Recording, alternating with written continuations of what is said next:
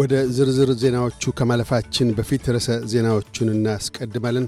የኢትዮጵያ ፌደራል ፖሊስ ለፌደራል ተቋማት ጥበቃ መቀሌ ገባ። የአውስትራሊያ ፖሊስና አምቡላንስ ሰራተኞች በአዲስ ዓመት ዋዜማ ዜጎች አዋኪ ተግባራትን እንዳይፈጽሙ አሳሰቡ። ለብራዚላዊ የእግር ኳስ ጠቢብ ፔሌ ዓለም አቀፍ የሐዘን መግለጫዎች እየጎረፉ ነው። የሚሉት ግንባር ቀደም ርዕሰ ዜናዎቻችን ናቸው። በመንግስትና ህወሓት መካከል የተደረሰውን የሰላም ስምምነት ተከትሎ የፌዴሪ ፖሊስ ለፌዴራል ተቋማት ጥበቃ ለማድረግ ታህሳስ ሃያ መቀሌ ከተማ ገብቷል። የጥበቃ ተግባራቱን የሚያከናውኑም በትግራይ ክልል በፌዴራል መንግስቱ የሚተዳደሩትን የአውሮፕላን ማረፊያዎች፣ የኤሌክትሪክ ኃይል ሰጪዎች፣ የቴሌኮም አገልግሎት፣ የባንክና ሌሎችም ህብረተሰባዊ ግልጋሎት ሰጪ ተቋማትን ይሆናል። የፌደራል ፖሊስ ቀደም ብሎም በፌደራል መንግስቱ ቁጥጥር ስር በነበሩ የትግራይ ከተሞች ጸጥታና ደህንነትን የማስከበር ተግባራትን በመፈጸም ላይ ይገኛል። በሌላም በኩል ከትጥቅ ማስፈታቱ ሂደት ጋር ተያይዞ የከባድ መሳሪያዎች ርክክብና ቁጥጥር ለማድረግ አንድ ሻለቃ ጦር በትላንትና ዕለት ሐሙስ ዘልቆ ስፍራውን መያዙንም ተገልጧል።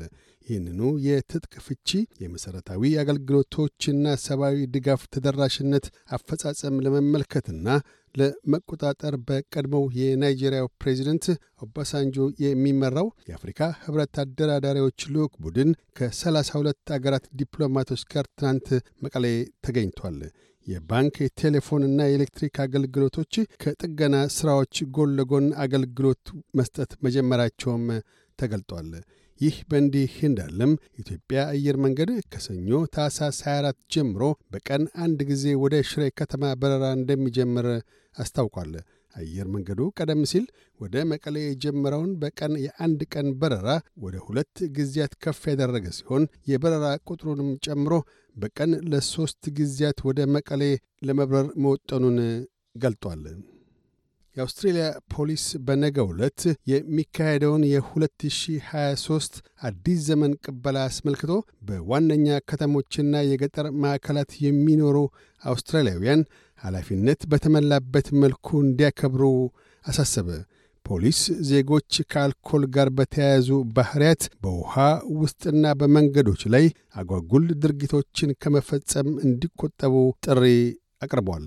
ጸጥታና ደህንነትን ለማስጠበቅ ፖሊስ በእግር፣ በጀልባ፣ በፈረስ፣ ውሾች፣ ሄሊኮፕተሮችንም አሰማርቶ እንደሚጠቀም የኒው ሳውዝ ዌልስ ፖሊስ ረዳት ኮሚሽነር አንቶኒ ኩክስ ገልጠዋል። አያይዘውም we'll be all about making sure that our community is safe and that we can enjoy New Year's Eve and celebrate together in a respectful and responsible manner. ይህ የሚሆነው ሁላችንም ከበሬታና ኃላፊነት በተመላው መንፈስ የአዲስ ዓመት ዋዜማን በጋራ ማክበር እንድንችል ነው። እባካችሁን ከጠጣችሁ አትንዱ። ወዲሁ ኒው ሳውዝ ዌልስ ጎዳናዎች ላይ ስምንት ሰዎች ሕይወት አልፏል። ጠጥታችሁ አትንዱ፣ ትርጉም የለሽ የሕይወት ጥፋት ነው የሚሆነውና እባካችሁን ስትጠጡ ከመጠን አትለፉ። በአዲስ ዓመት ዋዜማ ከፖሊስ መኪና ጀርባ መታገት የሚሻለምና ካዋቂነት ተቆጠቡ ብለዋል። የፖሊስ ማሳሰቢያውንም ተከትሎ የአምቡላንስ አገልግሎት ሰጪዎች በአዲስ ዓመት ዋዜማ አውስትራሊያውያን የድንገተኛ አደጋ ጥሪን ለእውነተኛ አደጋ ብቻ እንዲጠቀሙ ከወዲሁ የተማጽኖ ማሳሰቢያ አቅርበዋል። የኒው ሳውዝ ዌልስ አምቡላንስ ተቆጣጣሪ ጂለስ ቡካንን በአዲስ ዓመት ዋዜ ማለት ተዘብትረው የሚደወሉ ዜሮ ዜሮ ዜሮ የድንገተኛ አደጋ ጥሪዎች በአብዛኛው በአልኮል ሳቢያ ሰክረው ወደቁ፣ የተደናቀፉ የሞተር ብስክሌት፣ የውሃ ከጀልባ ወድቆ የመስጠም አደጋዎች እንደሆኑ አመላክተዋል። ከወዲሁም ሃምሳ ያህል ሰዎች ውሃ ውስጥ የሰጠሙ መሆኑን በማከል አውስትራሊያውያን ኃላፊነትን በተላበሰ መንገድ በዓሉን እንዲያከብሩ አሳስበዋል። በነገው ዕለት አስራ ስምንት ሺህ ያህል ሰዎች የሲድኒን ርችት ተኩስ ለመመልከትና የአዲስ ዓመት ዋዜማን ለመቀበል ከጀልባዎች ላይ ሆነው እንደሚመለከቱ ተነግሯል።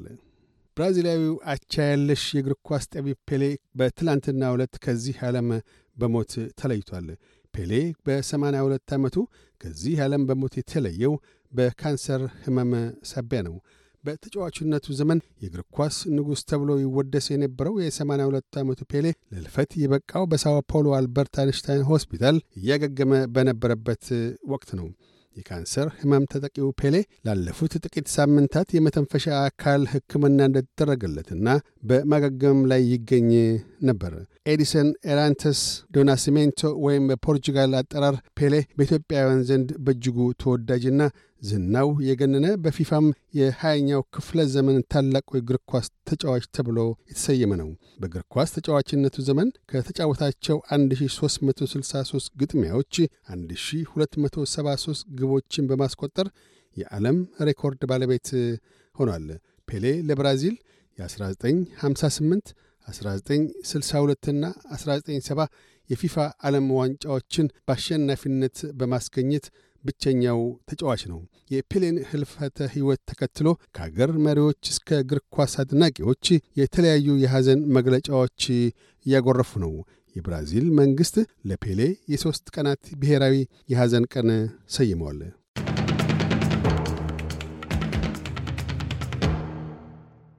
በዚሁ ወደ ውጭ ምንዛሪ ተመን ስናመራ አንድ የአውስትራሊያ ዶላር sixty-three ዩሮ ሳንቲም ይመነዘራል። አንድ የአውስትራሊያ ዶላር sixty-seven የአሜሪካ ሳንቲም ይሸርፋል። አንድ የአውስትራሊያ ዶላር thirty-six ኢትዮጵያ ብር ይዘረዘራል።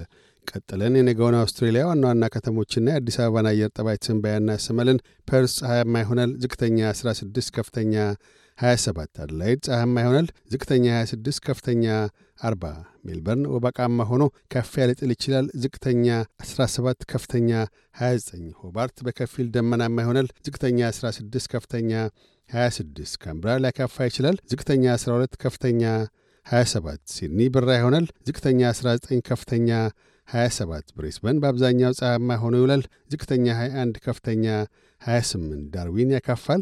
ዝቅተኛ twenty-five ከፍተኛ thirty-one አዲስ አበባ በከፊል ደመናማ ይሆናል። ዝቅተኛ nine ከፍተኛ twenty-two ዜናውን ከማጠቃላችን በፊት ርዕሰ ዜናዎቹን ደግመን እናሰማለን። የኢትዮጵያ ፌደራል ፖሊስ ለፌደራል ተቋማት ጥበቃ መቀሌ ገባ። የአውስትራሊያ ፖሊስና አምቡላንስ ሰራተኞች በአዲስ ዓመት ዋዜማ ዜጎች አዋቂ ተግባራትን እንዳይፈጽሙ አሳሰቡ። ለብራዚላዊው የእግር ኳስ ጠቢብ ፔሌ ዓለም አቀፍ የሐዘን መግለጫዎች እየጎረፉ ነው። የሚሉት ግንባር ቀደም ርዕሰ ዜናዎቻችን ነበሩ። እያደመጡ የነበረው የኤስቢኤስ አማርኛ ፕሮግራም ነበር። የፕሮግራሙን ቀጥታ ስርጭት ሰኞና አርብ ምሽቶች ያድምጡ። እንዲሁም ድረገጻችንን በመጎብኘት ኦን ዲማንድ እና በኤስቢኤስ ራዲዮ ሞባይል አፕ ማድመጥ ይችላሉ።